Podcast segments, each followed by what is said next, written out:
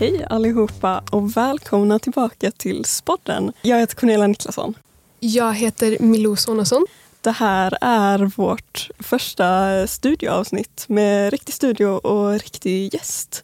Ja, Det är lite skoj. det är roligt. Och eh, det blev ju tyvärr inget avsnitt förra veckan. Det är lite svårt att spela in när både gästen och hosten blir sjuka samtidigt. Ja, alla tre involverade. Ja, sånt händer. Ja. Det är del av businessen. Ja. Men vi är tillbaka. Ja, med en ny spännande gäst. Milou, Ja. skulle du vilja introducera dagens gäst? Så idag har vi Jesper Hambert på besök. Det stämmer. Jag är här. Välkommen. Tack så mycket. Vilken ära att få vara här. Tack så mycket. Det känns kul. Ja, Första riktiga gästen. Ja, ja hur känns det för er som ska intervjua nu en lärare första gången? det, är lite, det känns lite ovant skulle Mm. jag säga. Jag tror det, det kommer bli kul. Ja. Jag tycker också det ska bli kul. Det är det som är viktigast. Ja, men om du skulle introducera dig själv, vad, vad är du lärare i? Eh, Jag är lärare i sociologi och eh, kommunikation och gymnasiearbete. Eh, Och eh, jag ska också bara säga innan jag börjar prata att eh, jag är lite hes. Därför låter jag som att jag eh, jag vet inte, har varit ute väldigt sent igår kväll, men det har jag inte. Eh, Men jag, så jag undervisar i sociologi, kommunikation och gymnasiearbete. Men jag är också svensklärare i botten. Eh, Men senaste två läsåren har jag bara arbetat som beteendelärare. Och eh, det är det jag tycker är roligast. Så jag är väldigt glad över att få vara en ren beteendelärare. Vilken av beteendeämnena tycker du är roligast att lära ut? De är roliga på lite olika sätt. Jag tycker ju att sociologikursen är den som kan vara mest sådär wow. För att där eh, kommer eleverna in i ett klassrum och får bekanta sig med ett helt nytt ämne som är mm, lite annorlunda mot mycket annat de har läst. Vissa tycker det är jättekul, vissa tycker att det är lite flummigt men det kan bli väldigt det kan bli väldigt så spännande dynamik i klassrummet och eh, elever har väldigt mycket så tankar och får syn på sig själva, eh, i alla fall ibland eh, i den kursen. Och sen har jag haft den kursen väldigt många gånger. Jag tror att jag totalt har haft den i kanske 17-18 olika eh, grupper. Så jag har haft många paralleller. Eh, och det är också kul för då, då har man testat massa olika saker. Så jag känner att den kursen kan jag liksom göra på väldigt många olika sätt och det är roligt. Men jag tycker också det är väldigt kul med gymnasiearbeten och handleda det och vara med i processen när man eh, men tillsammans med eleven hittar ett ämne och utforskar någonting som eleven är intresserad av och som eleven får liksom gå på djupet med. Eh, och där är det väldigt, tycker jag, lyxigt som lärare för att man lär sig ganska mycket nytt själv. Elever kommer med jättespännande ämnen som, som jag inte vet så mycket om och så får man vara en del i den eh, processen. Eh, så det är väldigt kul. Och kommunikation, som är min tredje kurs. Vi ska inte glömma kommunikationen. För att den är jättekul men på ett annat sätt. För den är lite mer praktisk. Ehm, det är en pedagogisk kurs. Så att där är man som lärare mer, vad ska man kalla det, handledare ofta till elever som ska skapa olika saker. Ehm, och den ehm, kursen innehåller lite mer kreativa inslag också. Vad skulle det vara för kreativa inslag? Ja, men exempelvis så har eleverna fått göra filmhandledningar, alltså en handledning som, som man kan använda som ett pedagogiskt material efter man har sett en film. De har fått eh, göra presentationer eh, kring ett konstverk i Lund. De har fått eh, hålla en stor presentation om sina gymnasiearbeten för, för tvåorna och så vidare.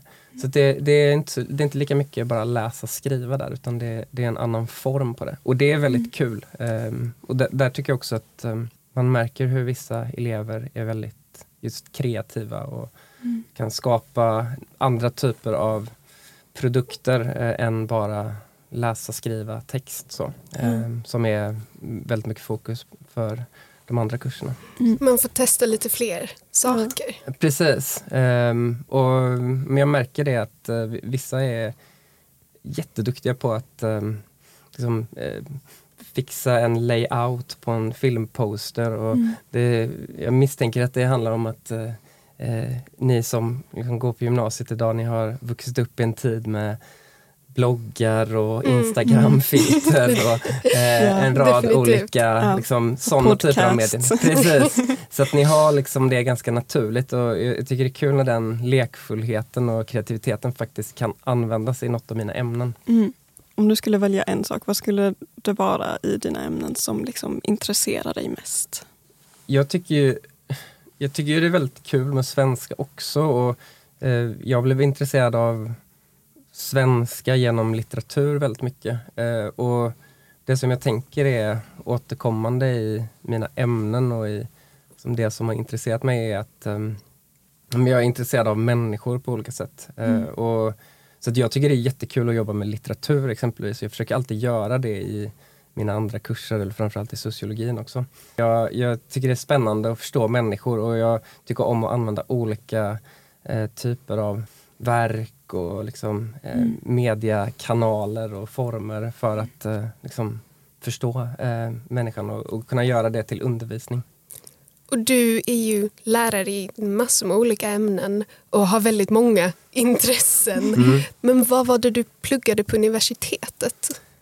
Oj, det är en lång historia. Orkar ni höra den? Ja, det är det. Ja, jag har väl tid.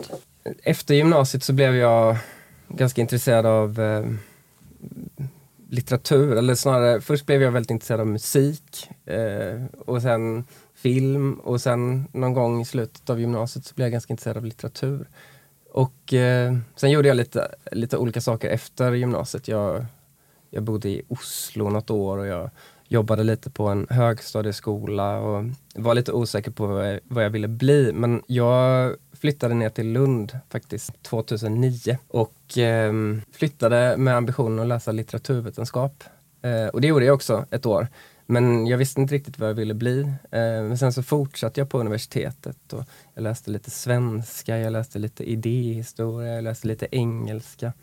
Och sen hamnade jag i något slags läge när jag inte riktigt eh, kände att jag kunde fortsätta att läsa massa fristående kurser. Eller det kunde jag ju, men jag insåg att CSN tar också slut för mig. Och, eh, Jobbigt. Ja, det är en eh, jobbig realitet. Då var det någon eh, kompis som jag lärde känna eh, när jag pluggade engelska som sa att eh, men du borde nog läsa sociologi, Eh, det tror jag skulle passa dig. Hon hade precis skrivit en kandidatuppsats i sociologi och då visste faktiskt inte jag vad sociologi var. Eh, och det ska sägas att det här var precis i, i vevan när sociologi hade blivit ett gymnasieämne. Eh, så att det var 2011-2012 där. Eh, men då fick jag nys om att man faktiskt kunde bli lärare i sociologi på gymnasiet.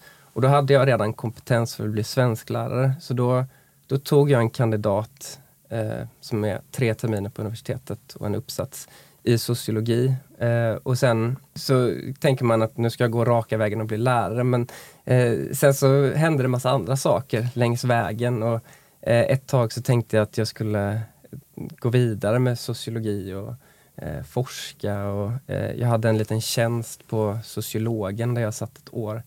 Eh, och sen så flyttade jag utomlands och eh, läste lite litteratur igen. Men sen så var det som att när jag var 28 så insåg jag att nu, nu är det nog dags ändå att bestämma sig och nu är det nog dags att bli färdig med universitetet för då hade jag ändå harvat där i 6-7 år. Så att då läste jag en tre terminers kompletterande pedagogisk utbildning, heter det.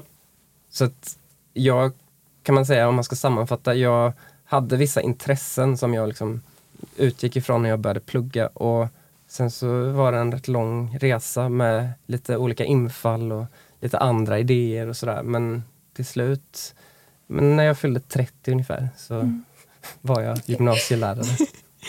Men det är ju ett kul sätt att hitta vad man tycker är roligt ändå. Ja, det låter som en ganska liksom, lång resa. Ja, Eh, men jag kan tänka mig, vi går ju trean nu. ja, ska och det är snart- redan mycket press för oss att veta exakt vad vi vill göra efter studenten. Så det är rätt skönt att höra att det tog rätt lång tid för dig Ja. men det blev bra ändå. Ja, Mm. ja nej, men verkligen. Och det, det tänker jag ofta på när jag pratar med framförallt treor som har Mm. lite så existentiell ångest. Vad, vad ska det bli av Ja. mig? Båda vi. Ja.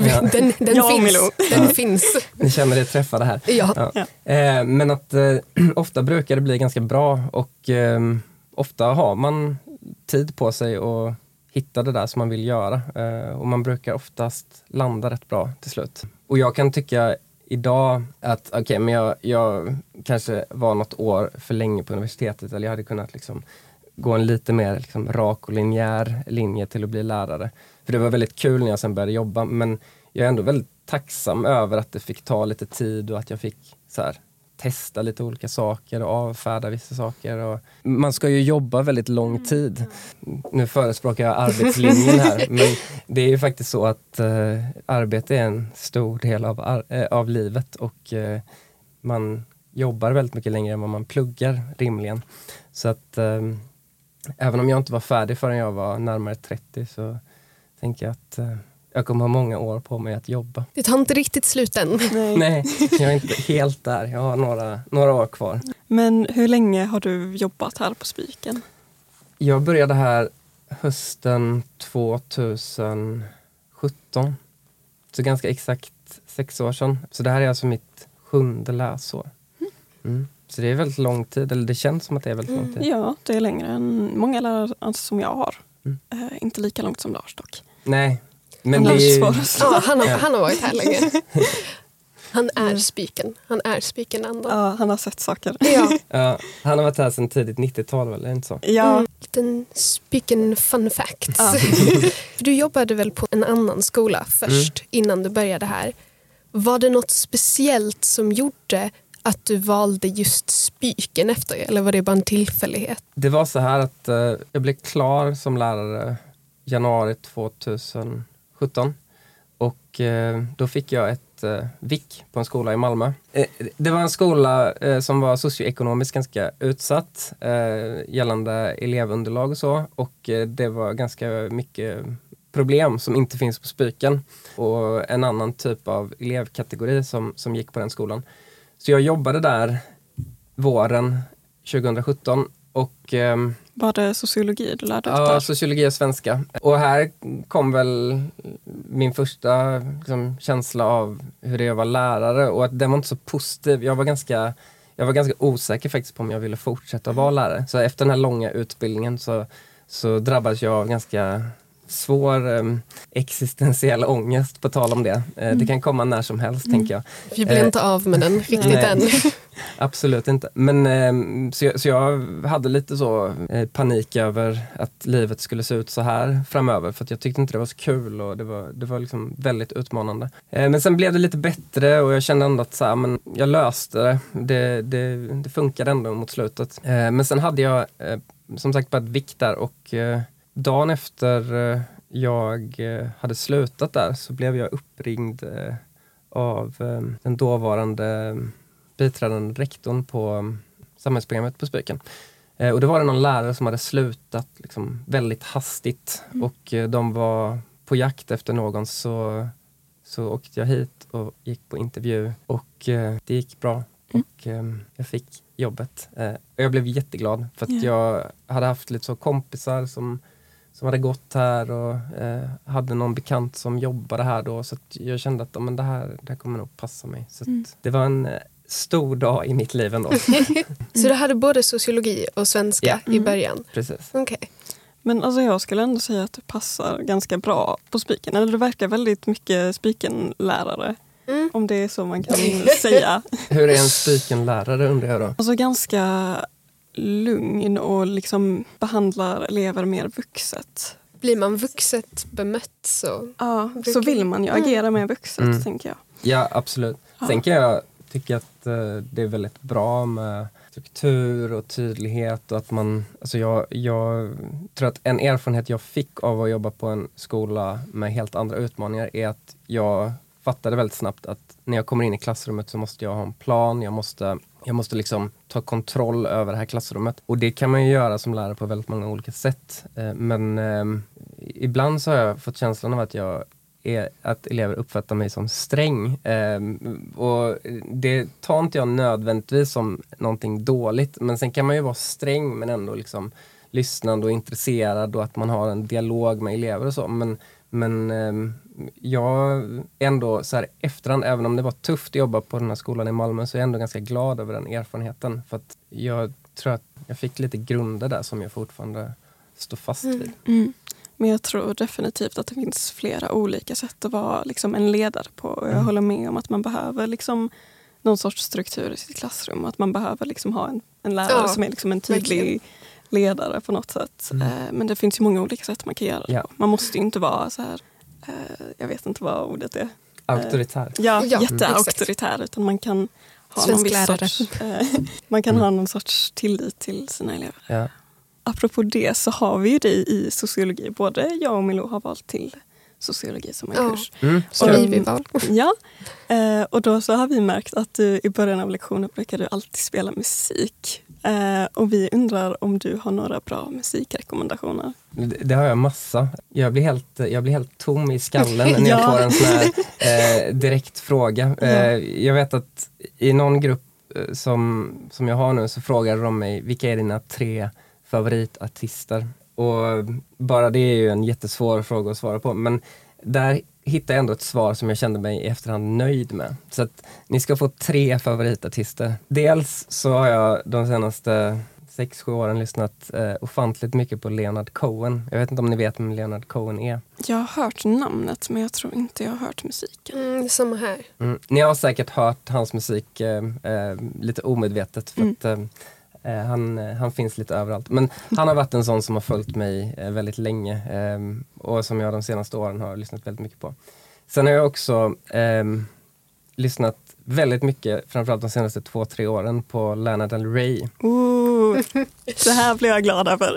Det, Det- känns som att väldigt många på Spiken också lyssnar på Lana Del Rey. Ja, man kan faktiskt se på Spotify vad våra lyssnare lyssnar på för artister. Och då Ja. så är det så här Lana Del Rey, Veronica Maggio och Håkan Hellström är Mm. nog de tre största. Ja, och hon är, jag tycker hon är häftig för att eh, hon är så um, hon är liksom så bred i det hon gör och hon, hon når ut till så många olika och ehm, jag vet inte, hon, det är något fascinerande med henne. Eh, Ja, men jag håller med. Jag kan inte riktigt sätta fingret på vad det är. Men, Nej. men eh, jag har precis liksom börjat. Jag började i november lyssna på Lana Del Rey. Eh, Och så har jag tagit mig igenom alla hennes album. Och jag vet inte riktigt. Hon är så, men som du sa, väldigt bred i sin Mm. musik. Och sin, väldigt många olika stilar. Ja. Och också väldigt nytänkande i sin musik. Hon, är liksom, hon gör någonting speciellt. Mm.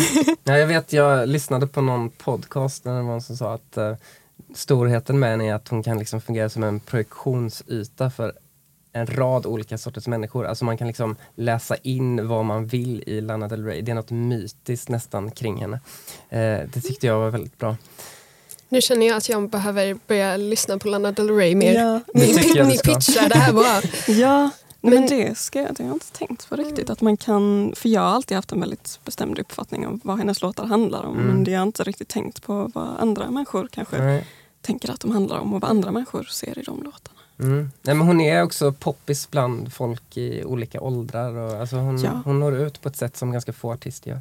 Ja. Och sen eh, om vi ska fortsätta och avsluta Oj, jag avbröt jag helt. Nej, då. Eh, men då måste jag faktiskt lyssna, lyfta fram ett eh, Malmöband som, som jag har lyssnat extremt mycket på de senaste 15 åren utan att de egentligen har gjort så mycket musik. Men det är ett Malmöband som heter Vit päls eh, och som eh, var liksom jag såg dem första gången jag var på mejeriet i Lund. Eh, De var förband då till Jonathan Johansson eh, som spelade på den lilla scenen. Och jag tyckte att det var så ofantligt bra. Jonathan Johansson var bra men Vit päls var liksom otroliga. Eh, och så, så är det som att de har liksom följt mig under hela min tid i Skåne. Eh, och eh, sen splittrades bandet, bandet 2014 men så har de gjort lite så eh, men, spelningar och de har släppt några låtar så. Men det tycker jag är ett väldigt kul så här, lokalt band som, som liksom aldrig riktigt slog men som jag alltid eh, ömmar lite extra för. Vad är det för genre? Det är någon slags ehm, ganska textdriven popmusik. ehm, ganska lo-fi och emellanåt lite dåligt men väldigt charmigt. Det är väldigt mycket känsla i det. Eh, och han är en väldigt duktig textförfattare, Carl Johan, som sjunger. Så att, ja, jag vill göra reklam för dem. Jag tycker de borde, de, de borde lyfta ännu lite mer. Finns det någon speciell anledning varför du alltid brukar börja lektionen med att spela musik? Jag tycker det är lite trevligt att försätta mina elever i en viss stämning i början av lektionen. Och jag tycker också att det är ganska mysigt att komma in i ett klassrum där det är musik. Alltså det händer Mm. någonting då. Eh, Men ibland så är det också bara att jag har haft en låt på huvudet och så har jag inte hunnit lyssna på den och så tänker jag att då får ni stå ut med det. Det är ett Men- smart tips. Ja, jag tänkte lite på det. Det var en lektion som vi skulle prata om kaffe och så hade du satt på en låt som jag inte kommer ihåg vad den heter, men någonting med kaffe. Så kan det nog också vara. Eh, lite så um, tematiskt att Mm. ehm, Ja, nu, just det, nu är det kaffelektionen men då Mm. vill jag spela den där låten. Mm. Ja. Men det tycker jag är ganska unikt. Jag tror inte jag har träffat en lärare som satt på musik så mycket. Nej, inte jag heller. Fast jag tycker det är lite mysigt. Jag tycker det är jättemysigt. Det är lite positiv inledning. Så. Ja. Ja, det är bra. Det, det är det som är tanken. Ja. Mm. Då har du lyckats med oss i alla fall. Vi är övertygade. ja, men då var det slutet för våra frågor. Mm. Men vi har ju lite Instagram-frågor. Ja. Och vi fick in väldigt många den här gången också. Ja. Tack så mycket. Den första Instagram-frågan är Har du några boktips? Jag har haft en lite dålig lässommar. Jag har inte läst så mycket. Jag, jag gillar att läsa skönlitteratur. Eh, jag vill alltid liksom ha en bok igång. Den här sommaren har jag haft... Eh, men jag har inte haft så många stora läsupplevelser men jag läste en bok förra året som eh, sen blev väldigt uppmärksammad också som vann Augustpriset som är liksom det stora skönlitterära priset i, i Sverige. Eh, och den boken heter Detaljerna och författaren heter Ia Genberg. Och det är en tunn roman eh, på kanske så 150 sidor som eh, handlar om eh, människor som hon har mött och liksom minnen och eh, hur hon har formats av de här personerna. Den tyckte jag var otroligt fin. Eh, och sen så vill jag också ge ett boktips i form av en fransk eh, författare som heter Edouard Louis. Men hans senaste bok som heter något i stil med eh, En metod att förändras. Den tyckte jag också var fantastisk. Den är liksom väldigt sociologiskt spännande. Så det är mina två boktips. Då har vi lite lästips till eh, Ja. lyssnarna. Och nästa Instagram-fråga är någon som frågar vilken är din favorit Lana Del Rey-låt? Det var ju svårt. Den är jättesvår. Mm. Kan inte välja bara en. Om jag måste lyfta fram en, så det är någonting med låten White Dress som jag tycker väldigt mycket om. Ja. Eh, den har liksom en nerv och en känsla i sig som jag tycker är så... Ja, det, den, den passerar liksom inte obemärkt. Eh, Mm. ja, men det, är- det är en av många bra låtar men den, den tycker jag... Om jag är tvungen att välja en så tror jag väljer den faktiskt. Mm. Jag tycker väldigt mycket om den också. Jag tycker den är väldigt eh, intressant. Bara sättet hon sjunger den på Mm. tycker jag är väldigt eh, fin. Också Absolut. följdfråga. Jag blev väldigt nyfiken på vad är ditt favorit Lana Del Rey-album? Oj, alltså det är intressant för att när jag gick på gymnasiet så var jag en riktig sån här skivnörd som liksom köpte CD-skivor. Ni vet, såna där fula. Som, jag la liksom alla mina pengar på det under gymnasiet mer eller mindre. Ehm, och sen för några år sedan så slängde jag allt på tippen eh, för att Oj. jag kände att jag orkar inte med alla de här CD-skivorna längre. Eller jag skänkte kanske bort det till Erikshjälpen, det gjorde jag nog. Eh, men det, det i alla fall var en tid när jag var väldigt så fixerad vid att lyssna på album. Och sen med Spotify har det där ganska mycket försvunnit för mig. Eh, så att ehm, jag, jag lyssnar inte lika liksom, albumorienterat längre. Ehm, men det är väldigt kul med så gamla Born to Die-skivan. Eh, Ja, Den har ju många hits och den är liksom kul. ja, men jag håller med. Nu blir det här jätte-Lana Del Rey-centrerat. Du kanske inte alls vill prata så mycket om Lana Del Rey. Men jag håller med. Born to Die är en väldigt trevlig skiva, Mm. eh, tycker jag.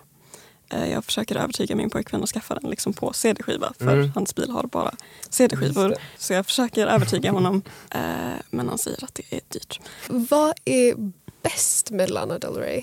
Men det är väl nog det jag sa tidigare om att hon är, liksom, eller som, jag uppfattar hon är liksom lite mytiskt och eh, dels gillar jag hennes liksom, sätt att skriva texter på, det är som små noveller emellanåt. Eh, men sen så tycker jag också att hon, hon känns som en, liksom, eh, men jag sa tidigare projektionsyta, men hon, hon känns som en liksom, mytisk figur som på något sätt liksom, svävar omkring och kan vara och är lite olika saker. Eh, jag tycker att det är väldigt svårt att få grepp om en på ett positivt sätt. Eh, det gillar jag med Lana Del Rey. Mm. Det var Mm. bra formulerat tyckte jag. Nästa fråga har inte med Lana Del Rey att Ja. göra. Nu Tyvärr, går vi bort lyssnare. från Lana Del Rey. Eh, Men någon undrar varför har du strumpor på din dator? Ah, den frågan har jag fått ett par gånger. Eh, och bara för att kontextualisera det så, så har jag ju inte strumpor på datorn utan jag har ett, jag har ett vykort Ja. med strumpor. Um, anledningen till det är för att ehm, jag fick, det, det, är ett, det är ett vykort som jag, som jag fick av en författare som jag gillade väldigt mycket. Ehm, det här är tio år sedan. Eh, som jag liksom jag ville så himla gärna ha en poster på den här författaren men det fanns inga posters så jag skrev till henne och till hennes agent och så vidare. Men så fick jag ett litet vykort eh, och så stod det typ Hej Jesper, här, här får du en poster. Eller här får du ett vykort istället. Ja. och sen eh, nu när jag flyttade så hittade jag den i, eh, i någon kartong och så tänkte jag att den ska jag ha på min jobbdator. Så det är därför ni ser eh, de här strumporna. Men vilken Fint. författare var det? Är jag nyfiken på. Eh, hon heter Bodil Malmsten. Mm. Så hon lever tyvärr inte längre men hon var fantastisk. Eh, så att, ehm, ja, det är en liten hommage till henne. Liksom. Eh, Men väldigt gulligt, väldigt fint. Ja. Nästa fråga är bästa outfiten för en jobbintervju, smileyface. Oj. Väldigt viktigt med smileyfacet. Ja, jag vet eh, var den här frågan kommer ifrån faktiskt. ja, det hade inte Litet inside joke. Men jag kan bjuda på det för att eh, jag brukar berätta det här för eh, mina treor som jag har i kommunikation. För vi, vi läser, eller de har läst en kurs som heter Stil, kläder och mode. Och ehm, då pratar vi om kläder och kläder i ett språk och sådär. Och ehm, Det där låter jätteintressant. Ja, det är väldigt Det kul. som- det är faktiskt jättekul.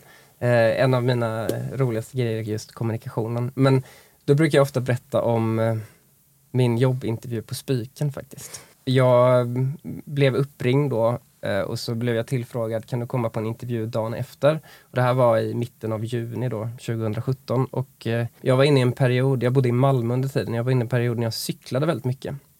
Så jag fick för mig att jag ska cykla till Lund eh, och gå på arbetsintervju.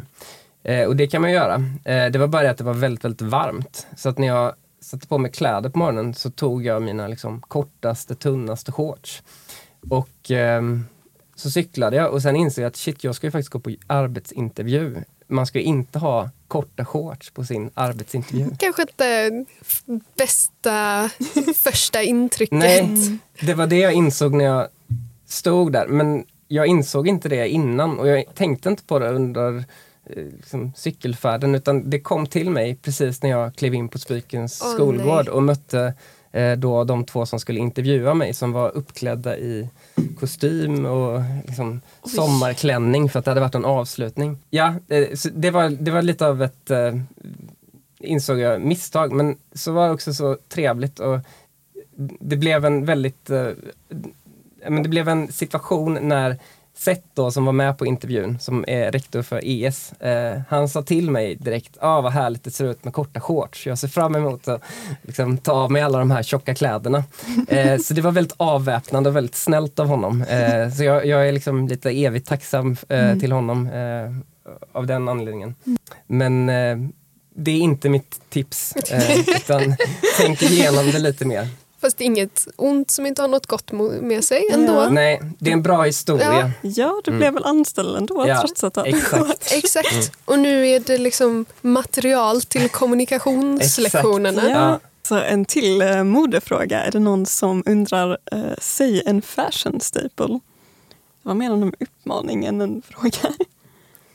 Oj, nu känner jag mig så gammal för jag, jag förstår inte riktigt frågan. Eh, en, jag skulle säga att en fashion staple är ett plagg som är liksom typiskt för dig. För mig, okej. Nu tolkar jag frågan lite. Mm. Men, Ja. Okej, ja men att aldrig bära jeans.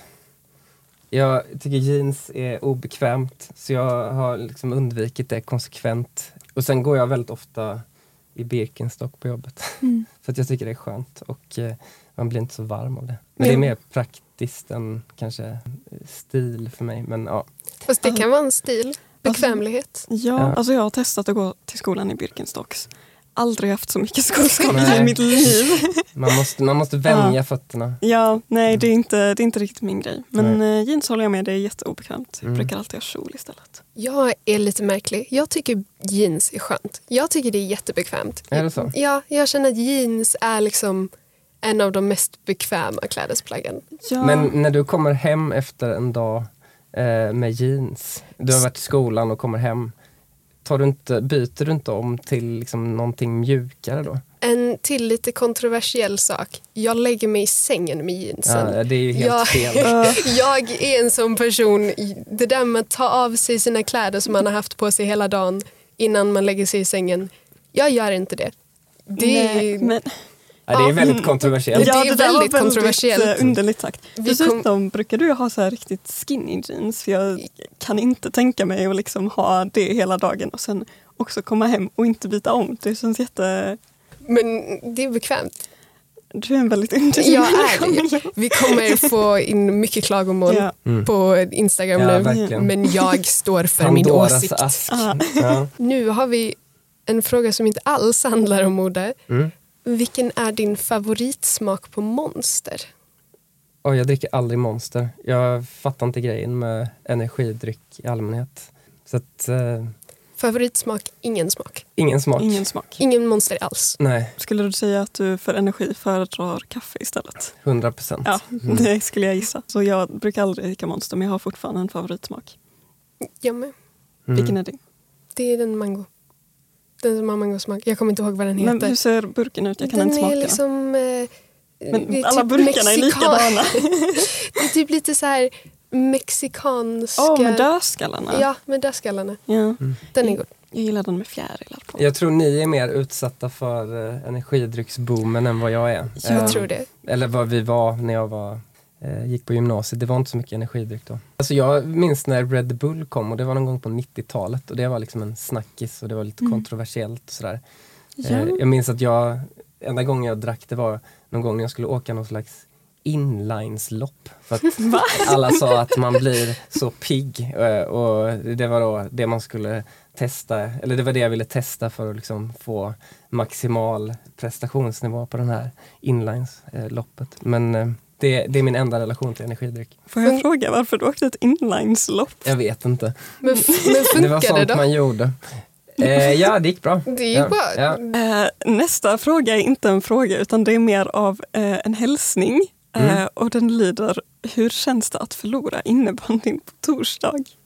Oj. Nej, men jag tror kontexten är, eller jag vet att kontexten är att vi är ett gäng lärare som spelar innebandy varje torsdag. Just Och det, vi har har- sagt. Vi har gjort det ganska länge nu eh, och ehm, det är eh, veckans höjdpunkt kan man säga. Så Och- blir det innebandy idag. Eh, det, blev, det blev ingen innebandy idag eh, Nej. för att eh, de höll på att måla om eh, hallen Oj. eller golvet eller någonting. Ehm, men eh, nästa torsdag så, så skulle det kännas tråkigt att förlora. Om det nu är så att jag kommer förlora. Ja, men då har vi bara en Instagram-fråga kvar. Mm. Och den är, vad är det sjukaste som har hänt dig på Spiken? Det sjukaste som jag har varit med om på Spiken ehm, Alltså e- egentligen, jag har ingen så specifik men jag måste säga att när jag började jobba här så blev jag bara så här lite chockad över hur kul det var att arbeta på en sån här skola. Ehm, det är inte sjukt som är att någon har gjort något galet eller så men jag fick en ganska, eller jag har en väldigt annan uppfattning om arbete och liksom hur det är att vara lärare efter att ha jobbat här. Det är så himla lyxigt att gå till ett jobb som man tycker är så kul. Eh, det tyckte jag var sjukt för att när jag var 20 så tänkte jag att arbetslivet verkar för jävligt och eh, jag vill inte jobba hela mitt liv och så. Men nu har jag insett att eh, det är rätt kul att jobba. Så det är väl en sjuk grej som jag ändå har kommit till insikt om. Sjukt kul. Mm, sjukt kul! Ja. Men det känns inte lite bra att också lärarna som arbetar här verkar ändå tycka om sina jobb. Det Mm. är ändå... Positivt. Ja. Det hade varit lite jobbigt om ni hade hatat Ja. det. Då hade jag kanske inte sagt det i den här podden Nej, heller. det är sant. Det är sant. Men eh, det, det var en eh, sjuk grej för mig att inse att shit, så här kan det faktiskt vara att arbeta. Mm. Jag hade liksom hört folk säga det, att eh, det är en helt annan sak att ha ett jobb som du tycker är kul. Men det var först när jag faktiskt började här som jag insåg det. Och det, det brukar jag också alltid så när jag pratar med eh, elever som, som liksom funderar över vad de ska göra i livet eller eh, funderar över vad de ska plugga och så. Så brukar jag ofta säga att det är jättekul att vara lärare, kom ihåg det. Liksom. För att eh, jag tänkte inte att jag skulle bli lärare när jag var 17, 18, 19 men eh, jag är jätteglad över det idag och eh, förhoppningsvis så blir några av mina gamla elever också lärare mm. i framtiden. Och vi behöver ju lärare um, mm. så att um, de blir liksom samhällsbärare. Men det var väldigt fint. Det är väldigt fint att veta att liksom, lärare tycker om sina jobb. Mm. Ja, och sen kan inte jag tala för alla Nej. lärare men, men jag tycker att det är väldigt kul uh, och ja. det, det är en lyx. Bidrar liksom eleverna till den känslan på något sätt? För det... mm, jättemycket. Ja. Um, och, Alltså det händer ju så himla mycket så kul på den här skolan. Och, alltså jag mm. tänker att det här är ett exempel på någonting som är ändå väldigt häftigt. att Några elever startar en podd som mm. lever vidare och eh, att eh, ja, men det är massa liksom, folk med olika intressen och ambitioner och idéer som får skapa saker och så. Mm. Eh, det tycker jag är väldigt, eh, ja det är en viktig del av det. Mm. Det är definitivt någonting som vi tycker är väldigt kul också. Ja, mm. alltså jag har aldrig riktigt gått på en sån skola där man har så mycket liksom kreativ frihet på något sätt och att man liksom ändå kan nej men göra sånt här. Jag tänkte faktiskt på, för jag, lyssn, jag har lyssnat på en del avsnitt och det är jättekul också för mig att liksom lyssna på mina kollegor när de berättar om sina liv. Och så. Mm. Då tänkte jag att vi kanske ska ta och avrunda. Mm. Och för det första skulle vi vilja tacka Jesper jättemycket för att han eh, ville vara med i spodden det här avsnittet. Mm. Mm, tack själv, det var jättekul. Ja. Um, det var en ära att få komma hit. Men tack så mycket. Och vi kommer ju ha förhoppningsvis, eller inte förhoppningsvis, vi kommer ha avsnitt nästa vecka också. Ja. Och då har vi en lite extra spännande gäst. Ja, mm. Det blir väldigt spännande. Det får ni, ni får lyssna på. nästa vecka. eh, och sen till sist så vill vi säga om ni vill nå oss så kan ni mejla oss på spodden.spiken.gmail.com och ni kan följa vår Instagram på spodden.podcast. Tack så mycket till Jesper för att han vill vara med och tack till alla ni som har lyssnat. Ja. Hej då. Hej då.